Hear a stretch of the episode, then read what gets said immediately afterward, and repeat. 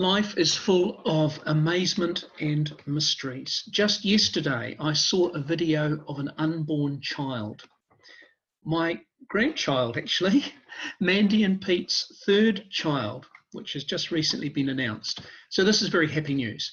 But to see the baby's movements and heart and kidneys and swallowing and grasping made me think of the complexity and profound mystery of life. Of course, music can do this too, of course. Who can comprehend the way music moves us and lifts us and ministers to our souls? It's a mystery.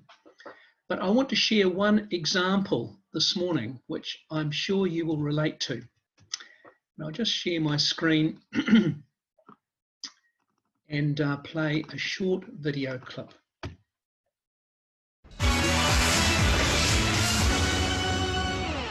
How old are you, Susan? I am 47. and that's just one side of me.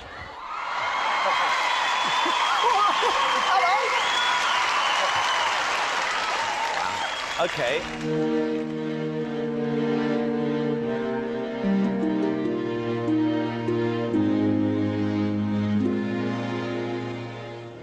I dreamed a dream in time gone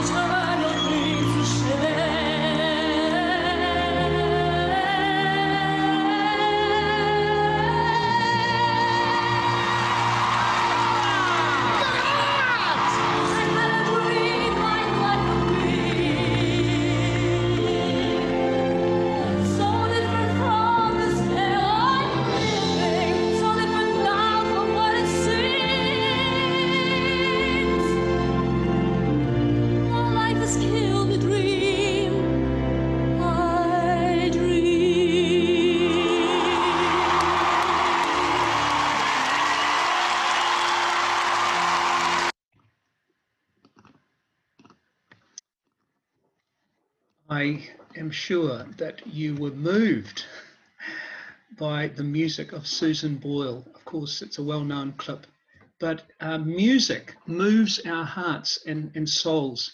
And of course, we would have been moved for various, various reasons as we watched that, that video clip. So, did you have an emotional response to that, that performance? There is so much mystery and awe and wonder in human life.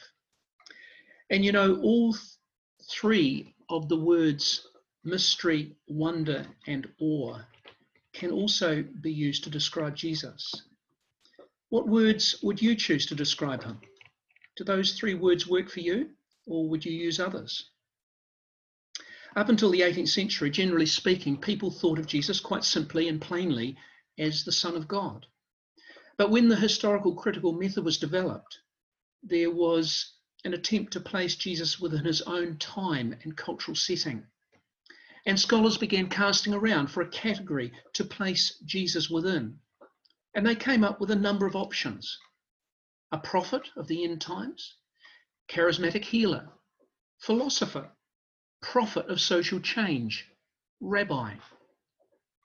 But in the process, they seemed to remove the mystery, the awe, and the, and the wonder that was clearly the response of those who first knew Jesus. And yet, this so called search for the historical Jesus continued and developed throughout the 20th century and, and goes on today, actually. But as time went on, a growing number of scholars began taking more seriously the traditional view and came to accept that the New Testament painted a reliable portrait of Jesus. You see, the whole of the New Testament hinges on the single question who was Jesus?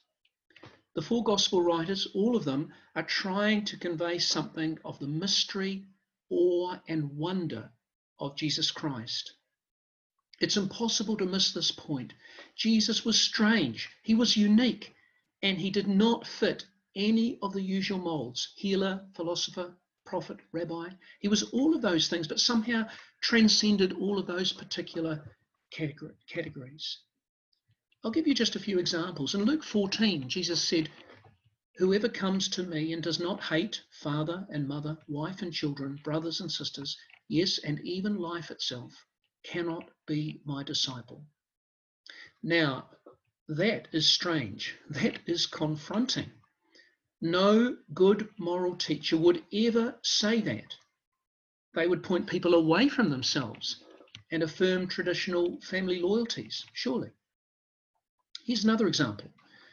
When Jesus calmed the storm in Mark chapter 4, it says that Jesus' disciples were terrified and asked each other, Who is this? Even the wind and waves obey him.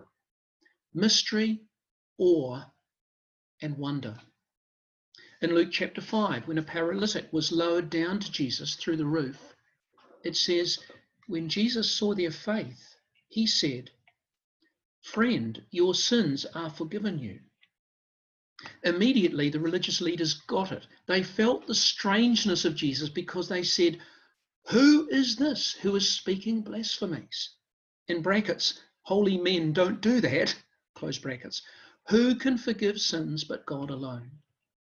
And my final example comes from a rather unknown verse, Mark chapter 10, verse 32, which describes Jesus setting out to go to Jerusalem. It says, they were on the road going up to Jerusalem, and Jesus was walking ahead of them. They were amazed, and those who followed were afraid. Now, this is surprising, I think. You might be intrigued by a spiritual leader, or captivated by a rabbi's wisdom, or stirred by a freedom fighter's rhetoric. But amazed and fearful? But then you may recall that in the Old Testament, amazement or awe and fear were often the standard responses people had toward God. So the whole New Testament addresses the single question who is Jesus? And the answer comes back in various ways, but is crystal clear and utterly compelling. This person is no ordinary prophet or holy man or sage or rabbi. This is God in human form. And it's into this context that we place our reading for today with the key verse, John 14, verse 6. Jesus said, I am the way and the truth and the life. No one comes to the Father except through me. The only way we can really make sense of this verse is to realize that Jesus Christ is in a category all by himself. This is none other than God come among us, God with us, God in human form. And only that can explain the things that Jesus did and said and the way his contemporaries responded to him. Earlier, I suggested three words to describe Jesus mystery, awe, and wonder. But I get that for some, there are other words they might choose.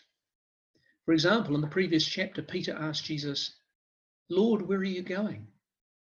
Jesus answered, Where I am going, you cannot follow me now, but you will follow afterwards. Not exactly a straight answer.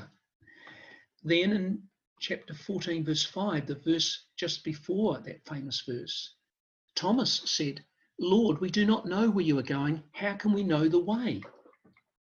I think of Thomas as one of those children in the classroom who asks the question that everyone else wants to ask but is too afraid. To which Jesus said, I am the way and the truth and the life. And finally, Philip said a few verses later, Lord, show us the Father and we will be satisfied. To which Jesus replied, Have I been with you all this time, Philip, and you still do not know me? Whoever has seen me has seen the Father. So the disciples thought of Jesus as mystery, awe, and wonder, but they also found him confronting, infuriating, and plain downright confusing. And it was because Jesus was unlike anyone they had ever known. He turned categories on their heads and shattered their preconceptions. And perhaps Jesus might say the same thing to us as he said to Philip Mary, John, Bruce, Jane, have I been with you all this time and you still do not know me? The good news is that even though there is mystery, awe, and wonder about Jesus, and let's never forget that, he can still be known. He is not opaque. He is not lost in history. He is not inaccessible. He is the way, the truth, and the life. Come to him and embrace Jesus Christ, the Son of God. Come with your questions and your doubts. The first disciples had plenty. Place your preconceptions about Jesus to one side.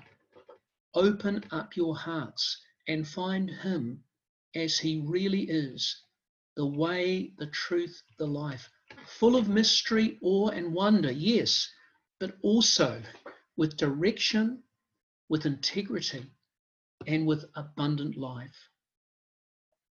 I close with a short piece from mystic Thomas à Kempis, and you'll recognize some of these words. He wrote, Follow me, I am the way, the truth, and the life. Without the way, there is no going. Without the truth, there is no knowing. Without the life, there is no living.